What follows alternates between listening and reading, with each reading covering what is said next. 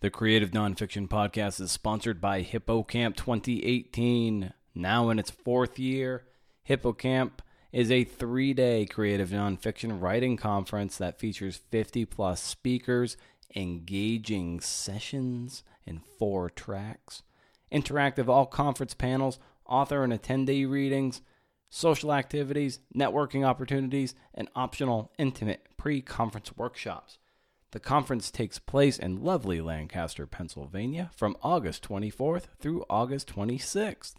Visit hippocampusmagazine.com and click the conference tab in the toolbar. And if you enter the keyword CNFPod at checkout, you will receive a $50 discount. This offer is only good until August 10th or until all those tickets are sold. And they are selling. There are a limited number, so act now. Hippocamp 2018 create, share, live. I've Got some sleepy people in the other room. I kind of got to keep my voice down a little bit. Hope this isn't too creepy. I've had quite a run of late. I've guessed from the other side of the pond, as it were. Today's no different, as I welcome Paul Willetts to the show. Paul is very smart, and he loves the work. He's the author of several books of nonfiction, most recently King Con, the bizarre adventures of the Jazz Age's greatest imposter. Yeah, that's right. Hey there, CNFers. I'm Brendan O'Meara, and this is my show.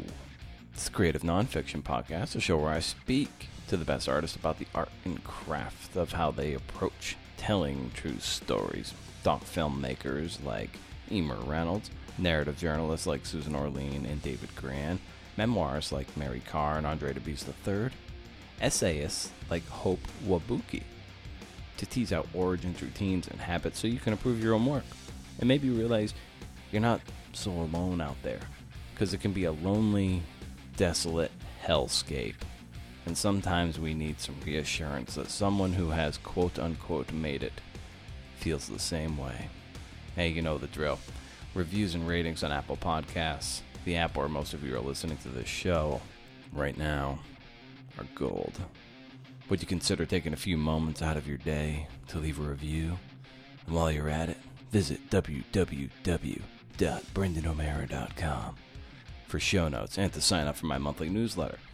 I've been doing that for a few years. Once a month, no spam, can't beat it. Well, Paul Willetts, everybody. For episode 112, we talk about how he struggles with beginnings, walking as a writing part of this process, revision, building scenes. I hope you like it. I know I did. Here's me and Paul. And is uh, Paul Hollywood and Mary Berry as popular over there as they are over here now?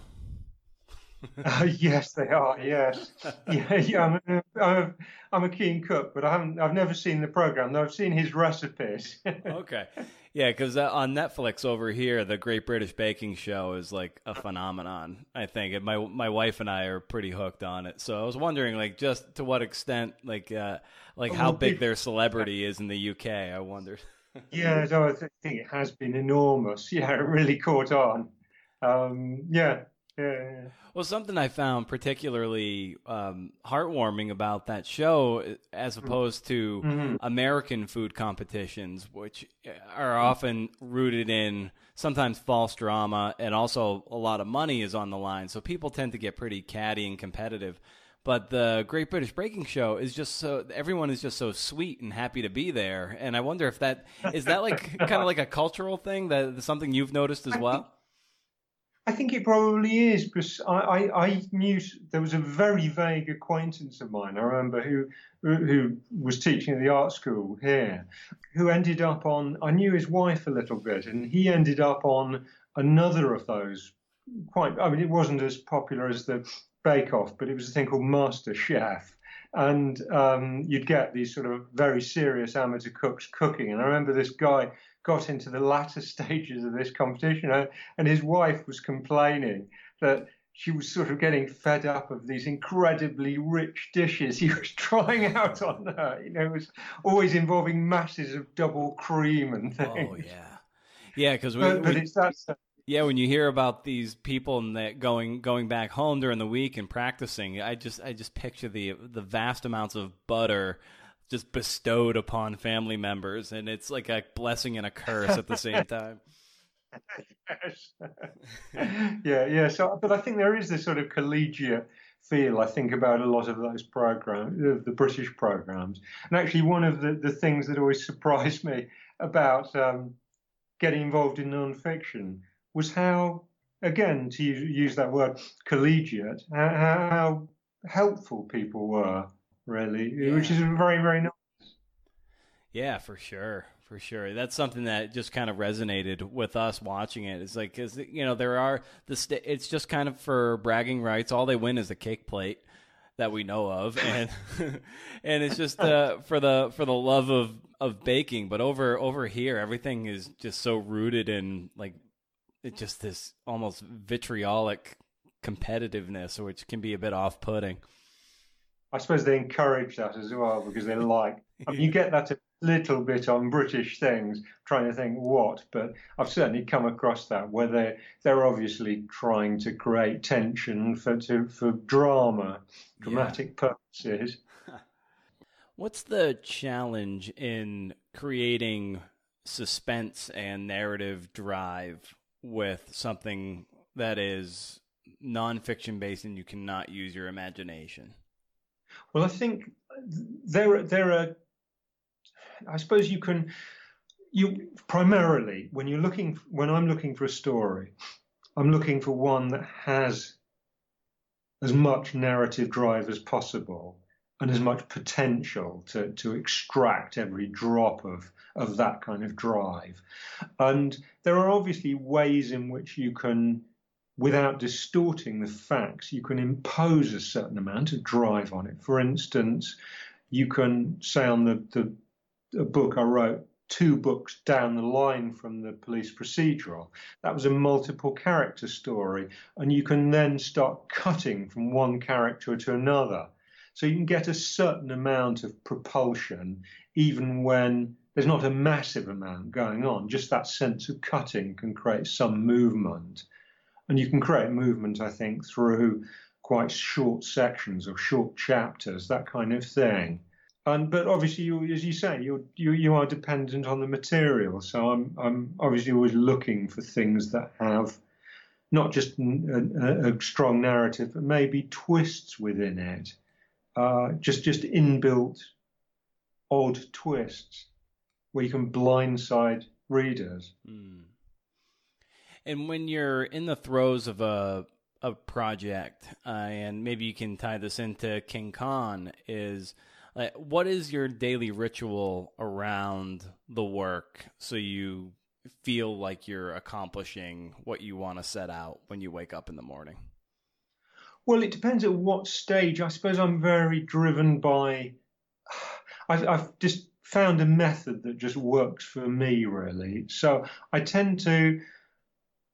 I, I, I'm dying, always dying to be writing. That's the, the thing I most enjoy. Though often when I'm involved in the writing, I'm not enjoying it so much. And I think God, the bit I really enjoy is the, the revision, which I think in the end is is the bit that's most pleasurable for me. Mm-hmm. But I, I in, in if I was starting once I I put together a book proposal, and obviously as as the books have become as I've become more and more involved in the world of of agents and that kind of decent advances or good advances, that's determined a certain element of this. So that proposals for books now are pretty demanding. So you end up having to do quite a lot of research and you need to get quite a sense of the structure of your book even before you've started properly researching it.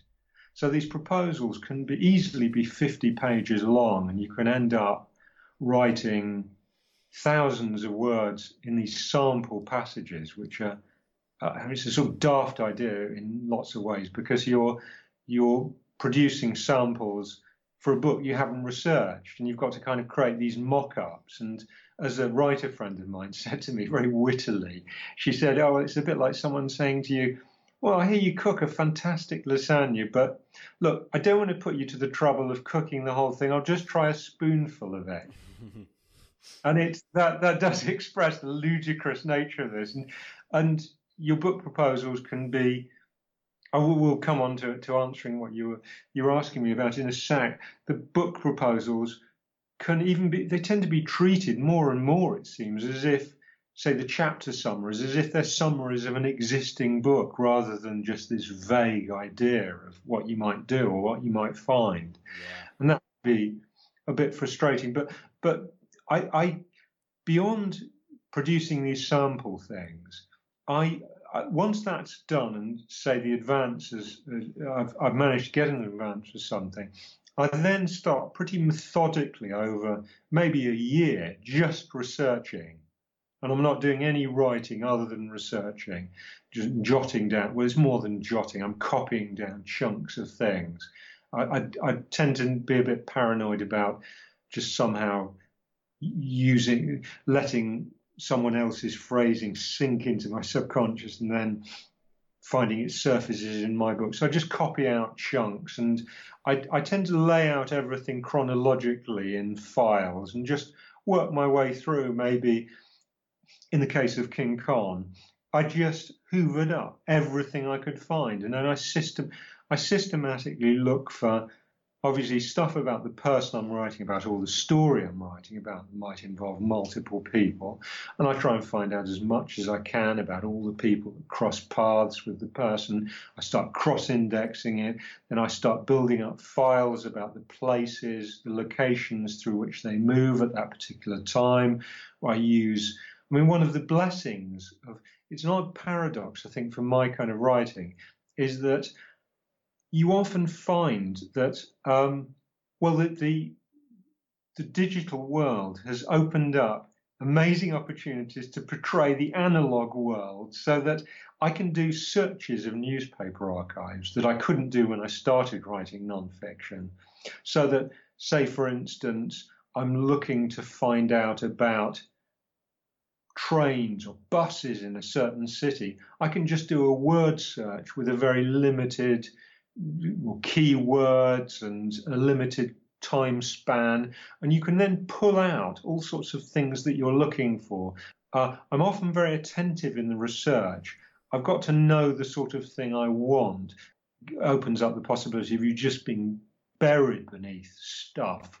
So with with with King Con, I was a bit more tightly focused, I hope, in, in in trying to follow those leads. And so I'd work my way through, and I get to the point where I not only the well the deadline obviously bears down on you. Say if you've got it, been given a couple of years, I really am dividing it up: a year's research and then a year's writing. But towards the end of the research, I'm starting to put together a a breakdown, really, a kind of treatment that, as, as the movie people would say, uh, for the book. So I'm looking for a way, I'm looking for scenes. I've heard guests on your program before talking about exactly the same thing. Excuse me. And I'm always looking for scenes and I'm looking for, for yeah, the elements of the story that will provide you with that physical detail and a bit of drama. And then you start looking for where you'll begin the story, and that's when things start to get very exciting. Though I, I something that might be helpful to your listeners is is that I always find that beginnings tremendously hard. Uh, just because there's so much at stake at that point, you're conscious that in beginning the book, you want to hook people, you want to really carry them along, but you've got to introduce, say, with something like King Con, you've got to give a sense of the person you're dealing with and the period in which it's happening, because I'm always writing historically. Uh, so they're, they're often, well, they're always alien worlds. So you need to give a sense of that world, but you've got to do that without clotting the, the narrative. So I tend to quite often just start writing somewhere else. And, and with my first book, I started writing, I just thought, I'm going to start writing somewhere that feels easiest, that's going to be most fun, and it's just unproblematic. And then I started spreading backwards and forwards through through time in that biography. And with King Con, I didn't write the beginning for for quite a long time. Then I wrote various different beginnings and wasn't sure about quite where to begin it, how to pace it, how to spring the various story surprises in, in, in the narrative. Yeah, you just learn about these things, and I wish I'd I, have had a lot of pleasure out of helping people I've met en route. Not I'm not a writing teacher, but every now and then I've come across people and who've been very serious about writing nonfiction. A couple of them who've become friends have had things commissioned, and uh, uh, it's nice to be able to make things easier for them than it was for me because I, I spent a lot of time rattling around trying to get an agent, not knowing how it worked, all that kind of thing. And you can just save people a lot of bother with these sort of tips, really, and, and about how you where you find material, and so a lot of this stuff's common to to all non-fiction writers, and I find non-fiction writers uh, are so generous. I'm 99% of them. Wow, it, it, with the the research and doing all that research for for so long, sometimes it can be sometimes you can lose yourself in it so much where you feel like I'll start writing as soon as I get this bit of information. You and you find ways to replace action with with mm. research or replace writing with research. And um, so, how did you? F- at what point do you feel like I'm done? It's now time to start writing. Well, it's it. I mean, I, yeah, I think you're absolutely right about about that because the research is quite addictive as well. That's something I never ever anticipated, especially that depth of research. It's because it's a. I often think it is tantamount to running a police investigation. Mm-hmm. you know, it's, it's, it's a similar sort of process, and you're working on tip-offs here and there, and you've evolved funny ways of trying to extract material from subjects that are seemingly resistant to to that kind of investigation. And but for for me, because I'm writing these books, and generally you're given a couple of years, I do approach that halfway point in the deadline period and think, God, I've got to start writing. I'm just if not only because of the sense that the de- well the deadline will be bearing down on you, and if if you overlap it, it your your advance doesn't go up, so it, you, you're potentially creating cash problems for yourself if you right. budget for a two-year period. You know, potentially really severe problems. So I've always got that that breathing down my neck, but at, at the same time, I'm I realise now that you can still do the research while you're writing. So that, say, with King Con, I was still researching right up to late in the process. And the glory of that really is that you can find out what you need.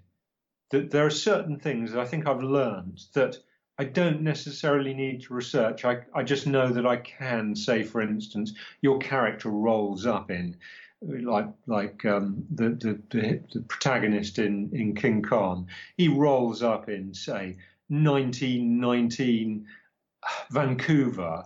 You you don't necessarily know at the point when you're researching that you will use that material. So now I'd be inclined not to research everything I can find about 1919 Vancouver till I'm damn sure that I need it. Otherwise, you, you really do enter into this sort of multi layered type of research. Um, I mean, there's all beneath all the, the, the, say, researching the person, the locations, there's also the, another sort of layer, a bit like some music production operation. This kind of another track for me is the general social history of the period. I, I, will research that so that the person can be tied in as, in as light a touch way as possible with things that are happening. For instance, Edgar Laplante, the, the very, very strange impostor at the center of King Con, he gets together in Salt Lake City in 1918 uh, with a genuine, he has reinvented himself as a Native American. He's he's a guy of a French Canadian background. From well, his parents are French Canadian. He's from Rhode Island, and he reinvents himself as a Native American, most famously as the supposed leader of the Canadian Cherokee called Chief White Elk. And he rolls up in Salt Lake City in March 1918. And within a very short space of time, he meets a rather glamorous and um, genuine Native American woman named Bertha Thompson.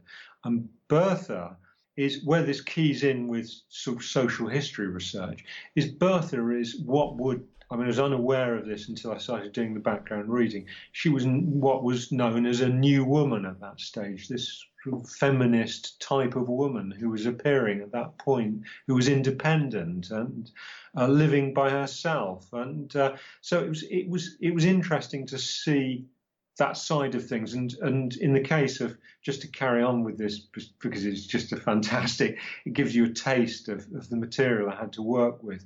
When the, the self-styled Chief White Elk is in Salt Lake City. He's he has he's so very good looking at that period and charming and just charismatic. Within the space of a mere week, he's ingratiated himself with the bigwigs of Salt Lake City, among them the mayor of the city and the governor of Utah. And he's proposed marriage to Bertha, who accepts, and the governor of Utah has allowed them to stage their public wedding ceremony on the steps of the of Salt Lake's equivalent of the White House, the state capitol, and 5,000 people witnessed this ceremony. And it's just extraordinary the way this guy can novelist like impose his imagination on the world. Yeah, yeah, that that's what really you know struck me about this guy how opportunistic he was and willing to willing to do anything to to keep up the facade. It kind of reminded me of Mad Men. You know, I, I, don't know if you've seen Mad Men. I have. Yeah, it was just terrific, wasn't it? Yeah, just kind of like how eh, Don Draper. Well, uh, I, I forget his real his uh, his actual name, but he had an opportunity. He knew that his own birth identity had was a dead end, but he had this opportunity to, to assume another man's identity and ran with it um, and made himself who he was. And I kind of got that that sense through the Edgar Laplante here that it was like he needed to reinvent himself, and which in a sense is a very American story in a way. Yes, it's sort of, uh, in in trying to encapsulate it. I remember saying to someone it was a bit like he's a bit of a cross without risk of, of uh, exaggeration, a cross between Jay Gatsby and Tom Ripley. And he's even got a dash of kind of David Bowie about him in the sexual ambiguity and the sort of shape shifting theatricality. And he's, I mean, he's definitely a, a Ripley like figure. And he's, yeah, as you say, he's, he's, he's quintessentially American. And he's also, there's also something very topical about him about that kind of identity theft. And I love those stories which make you think, or, or the stories that, that develop themes which you think are mo- distinctively modern, say distinctively 21st century, like the obsession with celebrity that he so brilliantly exploits, that's there in 1917 we we don't really change, do we, as, as people? Our costumes change, the technology changes, but basically, a person in 1920s much like a person now. I had a high school English uh, English high school history teacher who said uh, I don't know if he he made this up or he quoted it from someone else, but he said that times change, technology changes, but people don't. Yeah, yeah, I think he's absolutely right. And uh, so there's something enduring about these stories. And he, yeah, just the way I think that Edgar Laplante, one of the things that's, that's really fascinating I found about him is the fact that he's he's not just one of those imposters. There are lots of imposter stories, but this is on a, a, an altogether more grandiose level. But also, he's someone with incredible talent. Lots and lots of witnesses describe about how he's the greatest singer they've ever heard. He's a sort of sweet toned baritone. And he clearly he had a good vaudeville career that would have got better and better and better, and he was capable of filling up 2,000 seat auditoria. And so he, he was getting a fair amount of that star thrill of people applauding him and the acclaim he wanted. Yet it was never enough. It was and he later became a, a, addicted to cocaine and morphine, and he was a, an alcoholic. And there's a sort of drug-like drive to his craving for acclaim that he just wants more and more and more of it. And and he's not just a straight he's not as straightforward. To call him a con man would be a misnomer because he's not really a. I mean, he cons people, but he's not a con man in the sense that it's about the money. It's never about the money. So that even at the at the earliest recorded period of him committing crimes, which was when he was 14 and he was conning people even then, he was going around local shops in Central Falls, Rhode Island, going in saying, I'm from Mr. Jones down the road and he needs some spare change. Can we have a bag of it? And, and he was pulling this con, but he wasn't spending the money. He was giving it to his dad and saying, This is from my spare time job. It's my pay. And it was just about the thrill. And obviously, once he gets away with it once, it's not quite enough. He doesn't want to just repeat it. He wants to do something a bit bigger. And so there's an inbuilt trajectory within the book that it gets bigger and bigger and bigger to, as you know, totally ludicrous levels. When you feel overwhelmed or unfocused, maybe in the process of writing a book of this nature that has so much research and and just uh, its own heft to it. So, what do you do to get back on track so you can, you know, adequately approach the work and get yourself moving again? Well, I, I, I suppose I've found just as on a purely practical level, what was a, always a tremendous godsend to me was that as soon as I started writing on a computer, I could make deals with myself to just say, right, I'm not rereading this till I've written 10,000 words. I'm just going to let it disappear over the, the, the, horizon of my screen and just plow on. And sometimes, if I've hit particularly difficult sections, I, I always want to just bang in something, a bit like a painter. So just putting in some marks. I'll just put in what I can and move on. And if I know, I, I'll realize even the best, even what seems like the best stuff, you reread and think, why did I think that was good? Yeah. And then you reread it, reread the right rewrite, and then you think, yeah, I was pleased with this at the time, but I don't like it now. But gradually, it's just a process of going over and over it. And I find, I think the thing, the, the best advice I could give is to just plow on, just keep going, just keep because you can always revise it. But I think re- revision as you go along can be tremendously destructive of what you're doing, and you can become too focused on the minutiae, on producing lovely sentences. I think you just need to concentrate on telling your story and then you can then you can start thinking about the structure that will tell it. Well, ideally, you've mapped out the structure beforehand. That's a silly English. I should say that first. But you you can go back over this stuff, and you can rewrite and rewrite. And I was rewriting it until really, you know, two weeks before King Con went to, to press, and we were still finding. I mean, that's the thing about these things. A lot of stuff you don't notice on screen. It gets printed out, and then you think why didn't I notice this? And, and even after 25 people have read something and it's been proved, things sneak past. It's just the way of the, the business, really. And what's your endurance for a, a writing session? How long can you go before you have to go for a walk or just unplug from it altogether? I think going for walks is just a great thing to do because you can still work, but you're just getting a bit of exercise, fresh air away from a screen if you're using a screen. I tend to, I tend to just my hours. I probably I I get up early, not necessarily out of particular choice. I've just been trained into it because my other half takes so long to get ready to go to work that it is often and always wants the radio on and just listening to the news and things. Uh, the only way to cope with that was always to get up before her. And I used to happily sleep in to quarter to nine or something. And often in the past, I was working on jobs where I was working in the evening. So I could have done that. But eventually, I just ended up getting up sort of 6.30 and I'm generally at my desk by about, eh, with a cup of tea, maybe 20 to 8, something like that, half past 7. And I, I sort of potter away, do some, some things, brush my teeth, get back to work, and I'll work till sort of 12 o'clock, have some lunch, I'll work a bit more, go out and get some shopping, work a bit more. I don't generally these days particularly like working in the evenings. So sometimes, say with King Con, I had a period when I was getting very behind and I felt I've just got to have a run of, say, three, four weeks of working a lot of evenings.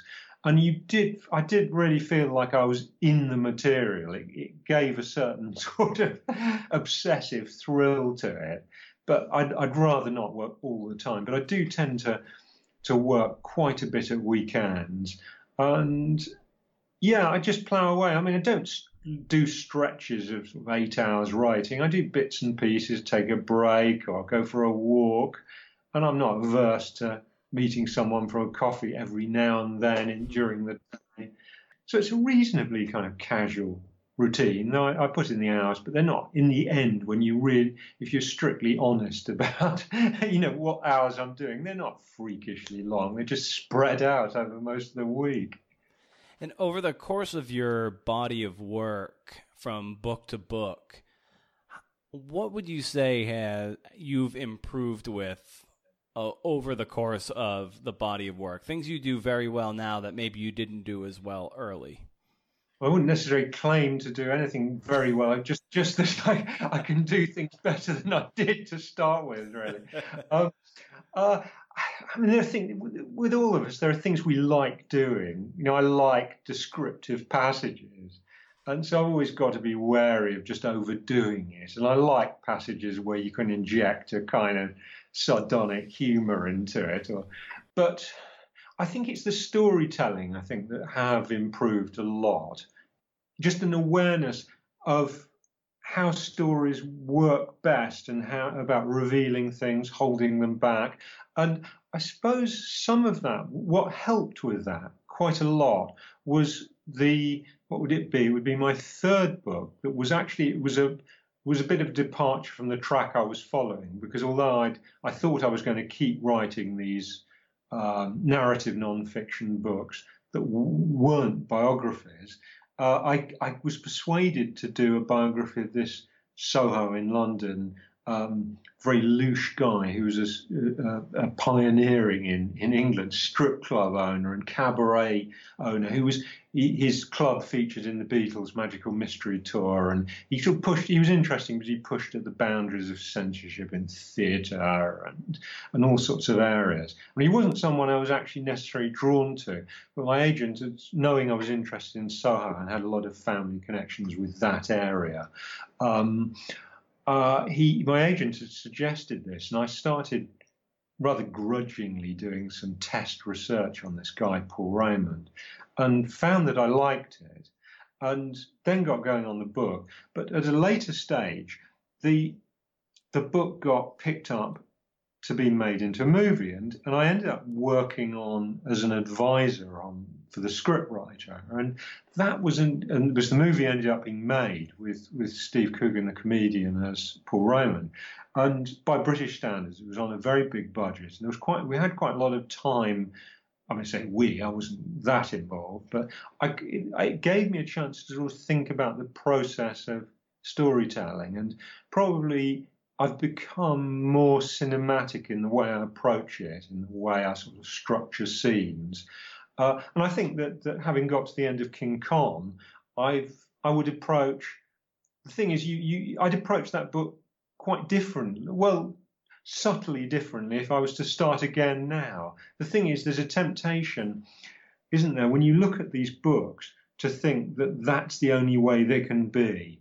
And and also, as say if you're a, an apprentice writer, I'd just backtracking to some of the things we were talking about before, I'd really advise people not to try not to get intimidated by favorite writers because you can look at books, you can start flicking through books and you see, oh, so and so does this descriptive business 500 times better than I'll ever be able to do. But what you don't think about in that moment of self flagellation is the fact that the book you've just looked at, fine, it may be written by someone who's immensely talented and far more talented than than you or I will ever be. But that book is nonetheless the product of collaborative work with an editor, a copy editor, friends, fellow writers. It's been gone through about 500 times. And the thing that you're comparing it to, this descriptive passage you've just written that morning, shouldn't be compared to this finished piece. So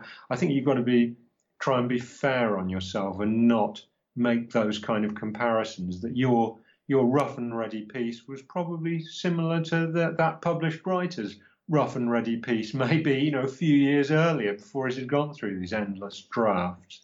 So, uh, yeah, I try and I'm aware of things that I can do better than other things, and I suppose you you want to play to your strengths.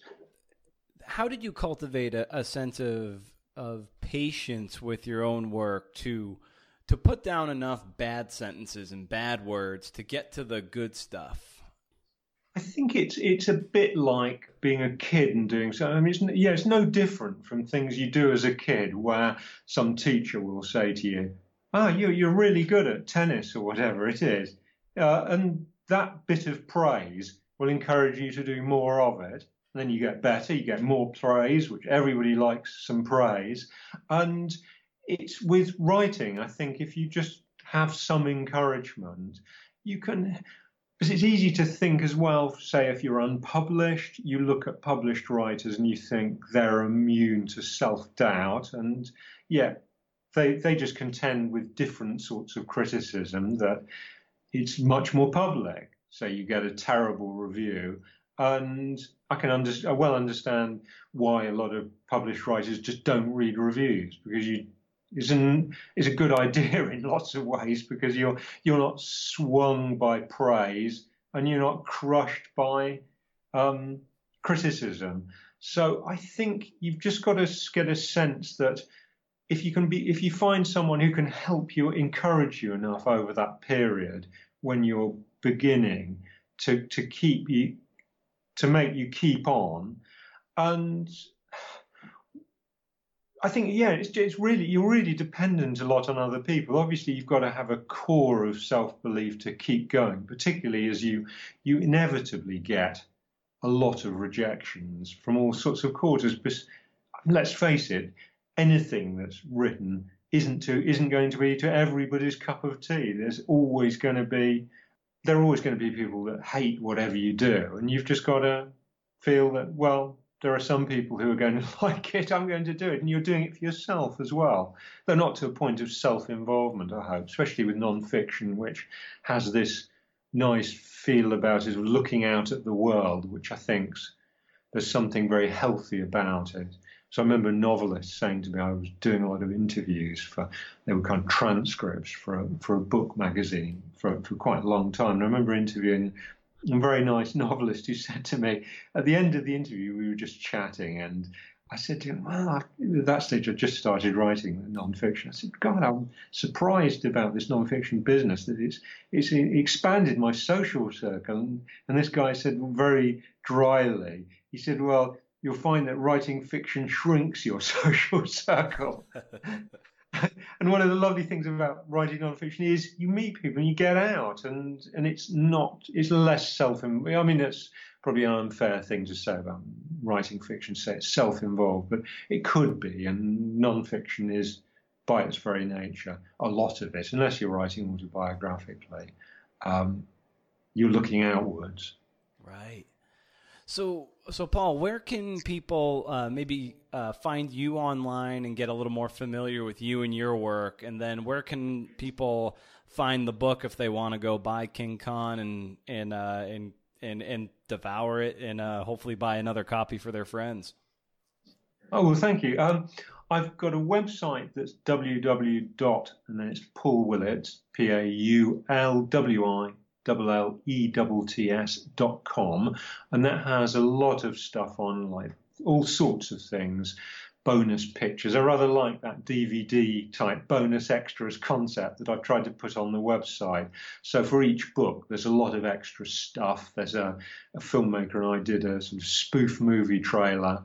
Uh, a guy actually, I mean, say casually a filmmaker. He ends up as the, the British entry for the Venice Film Festival. So he directed a terrific trailer for the last, um, yeah, it's the last book.